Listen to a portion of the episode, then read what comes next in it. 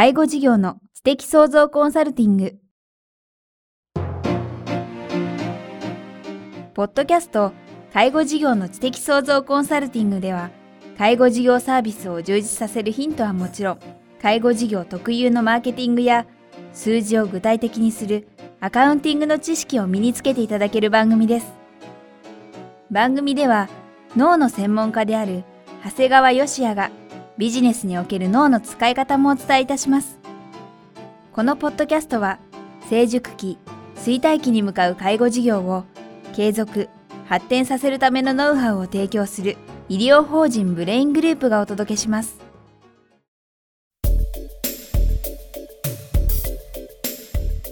皆さんこんにちは、ナビゲーターの早川洋平です。介護事業の知的創造コンサルティング。今日は第29回をお届けします。長谷川さんよろしくお願いします。よろしくお願いします。さあ、前回まではですね、4回にわたってリスクマネジメントについてお話が上がってきましたが、今日は本の紹介ですか？そうですね。この間はあの映画の紹介をさせていただいたんですが、ねはい、今回本の紹介をさせていただきたいと思いますね。まああの、まあ、僕自身はですね、まあ、年間100冊程度本読むんですね。そうですね。映画も相当見られてますが。そうですね。本も読むんですね。で、まあ、この数年間で読んだ中でもですね、ベスト3に入るんではないかなと思っている本。どんな本なんでしょう？えー、これはですね、まあ、特にこれ、介護事業の方に特に役立つんではないかなと思うんですが、ね、これ題名がですね、なぜ金持ち会社は節税しないのか、えー、近藤学さんという本になっているんですね。正直私も結構本読んでるんですが、初めて聞きました。そうですね。僕もですね、ちょっと確認をしたんですが、アマゾンで確認したところですね、あんまり売れてないみたいでですね、で、もう絶版になってるみたいで、ええー、まあ、ただ幸い中古では購入できるようになっておりましたので、まあ、これぜひおすすめです。売れてないけど名著ってありますからね。あります。これは本当に僕はもう名著だと思っています。あの、まあ、具体的に、えっ、ー、と、何が書かれてるかもお聞きしたいんですけども、なぜこの本をというふうに思われたんでしょう？題名がですね、まあ、気に入ったっていうのもあったんですね。僕はもともとですね、やっぱり節税っていうのはあんまり好きじゃないんですね。やっぱり、ね、はい、会社ってのはやっぱり税金を払って大きくなっていくもんですから、まあ適正な利益を出したらもうしっかりと税金を払ってお金を残し大きくしていくという意味で、ですからこの題名である金持ち会社は節税をなぜしないのかっていうのがすごく僕の気持ちにあったんですね。本当にお金を持ってるところってきっと節税なんかしないんだよなって僕も思ってたもんですから、ただ題名とは実際全然中身違ってました。なるほど。はい。その感じの中身はどんなことが書かれてたんでしょうか？えー、っとですね、特にこの中にはですね、借金には3種類あるっていうふうに書いてあったんです、ね。3種類？はい。まあ、大体皆さんイメージするのはですね、まあ、例えば何か事業を起こそうとするときに、運転資金と設備資金というのは大体イメージすると思うんですが、はい、あともう一個何だと思います？か運転資金、設備資金。これ実はですね、赤字補填の資金なんですよ。赤字補填の資金はい。実は経営者はですね、3種類の借金の区別ができていない方が、まあ、ほとんどなんですね。ですから、例えばですね、経営者の中でではですね、銀行が運転資金を貸してくれないって嘆かれてる方があるんですが、これ実は僕が聞くとそんなこと絶対ありえないんですよ。ありえないありえないです。運転資金っていうのはちゃんと定義があるんですね。まあこれ、あくまで今回介護事業ということですので、あの、在庫という概念は除いてお話をしますと、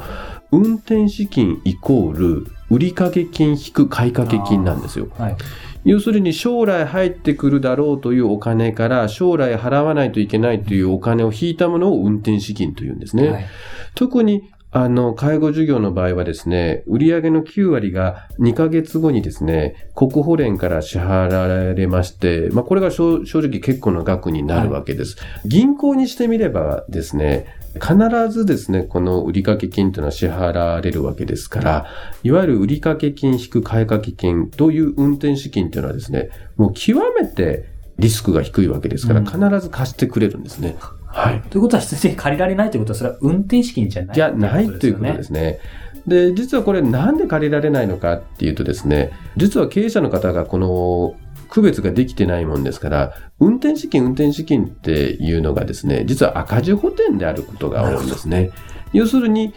売掛金引く買掛金がですね、いわゆる運転資金でありますから、はい、それを超えたお金が必要になってるっていうことはですね、これビジネス自身が赤字になってるっていうことなんです。うん。で、これいわゆる赤字補填ですから、そんなビジネス自身が赤字体質であるようなところにはですね、銀行は実は貸してくれないってことなんですね。確かにそうですね。だから運転資金を貸してくれない、貸してくれないなんて経営者が言うとですね、実はうちは赤字で、赤字体質なんだよ、ビジネス自身が赤字体質なんだよなんて言ってくれるわけで、言ってるわけですから、あまりかっこよくないわけですね。うんで、実は銀行員の方も言われてました。はっきりと。経営者の人ってのは運転資金を貸してくれって言いながら赤字補填の資金を借りに来るから困るんだよなんて言ってたもんですが、もうこれが僕はもう全てを象徴してるんじゃないかなというふうに思っています。まあそんな中で今この3種の借金の知識がこの本に詰まっているということなんですけども、長谷川さんご自身はこの本を、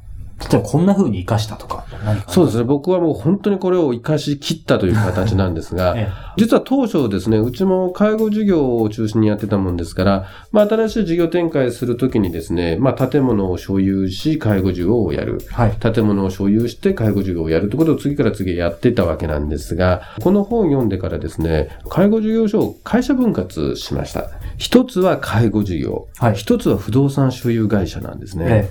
これはですね、実はそれぞれにものすごく特色があるんですえ。ね。特色。介護事業っていうのはですね、基本的にはですね、まあ2ヶ月後にしかお金が入らないという特殊性からですね、はい。まあ正直申し上げると、運転資金が重要なところであるんですね。うん。で、変なし、建物は、えー不動産所有会社から借りるということから考えるとですね、えー介護事業所っていうのは運転資金だけを考えて、それで言いながら設備というのは一切借りる必要がないわけなんです。だからもう、介護事業はもう運転資金だけを考え、銀行の当座貸越枠なんかを、えー使っていくとですね、えー問題はないんですね。で、実際介護事業なんかはですね、まあ皆さんも一緒なのかわからないんですが、はい。3月っていうのは営業日が多いためですね、大抵最高の売り上げを出すことが多いんですよ。えでもその前の2ヶ月前がちょうど1月でですね、はいまあお正月のお休みなんかの兼ね合いで売り上げが少ないんですね。ですからもう結果として3月が過去最高の売り上げでお金がなく運転資金を借りているっていう経営者っていうのは結構いるかと思うんですよね。は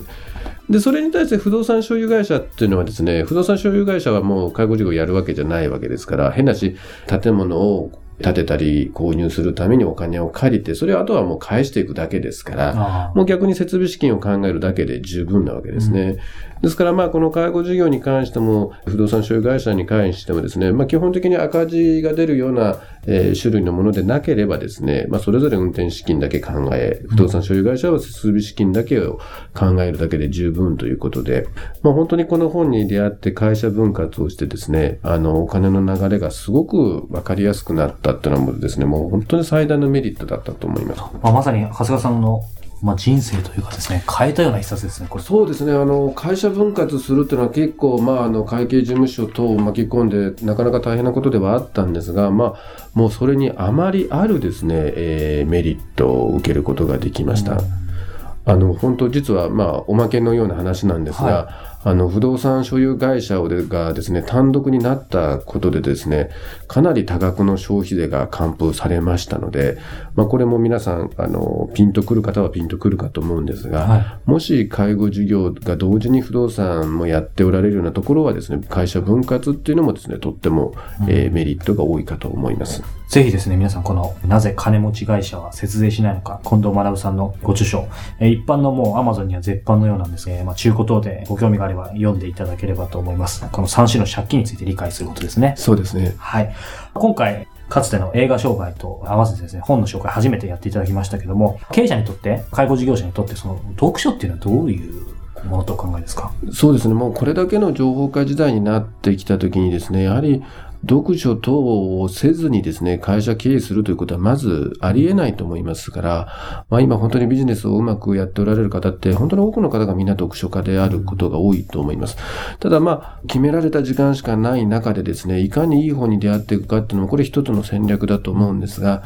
誰か、えーそういう仲間を作っていただいて、そのうちの仲間数人がですね、おすすめするような本に関してはですね、やはり素直な気持ちでですね、やはり手に取られることが、まあ一ついい本に出会うコツではないかなというふうに思いますあり。がとうございます。また、あの、機会があればこの本の紹介をしていただければと思います。えー介護事業の知的創造コンサルティング。今日は第29回本の紹介。近藤学さんの著書、えーなぜ金持ち会社は節税しないのかというこの本をご紹介いただきました。長谷川さんありがとうございました。ありがとうございました。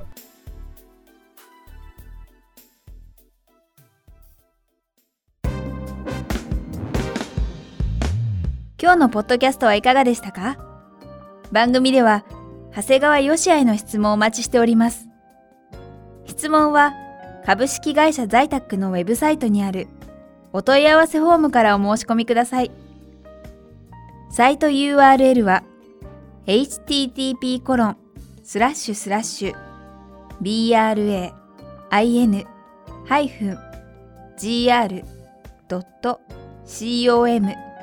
スラッシュ zaitac http コロンスラッシュスラッシュブレイン -gr.com スラッシュ在宅です。それではまたお耳にかかりましょう。ごきげんよう。さようなら。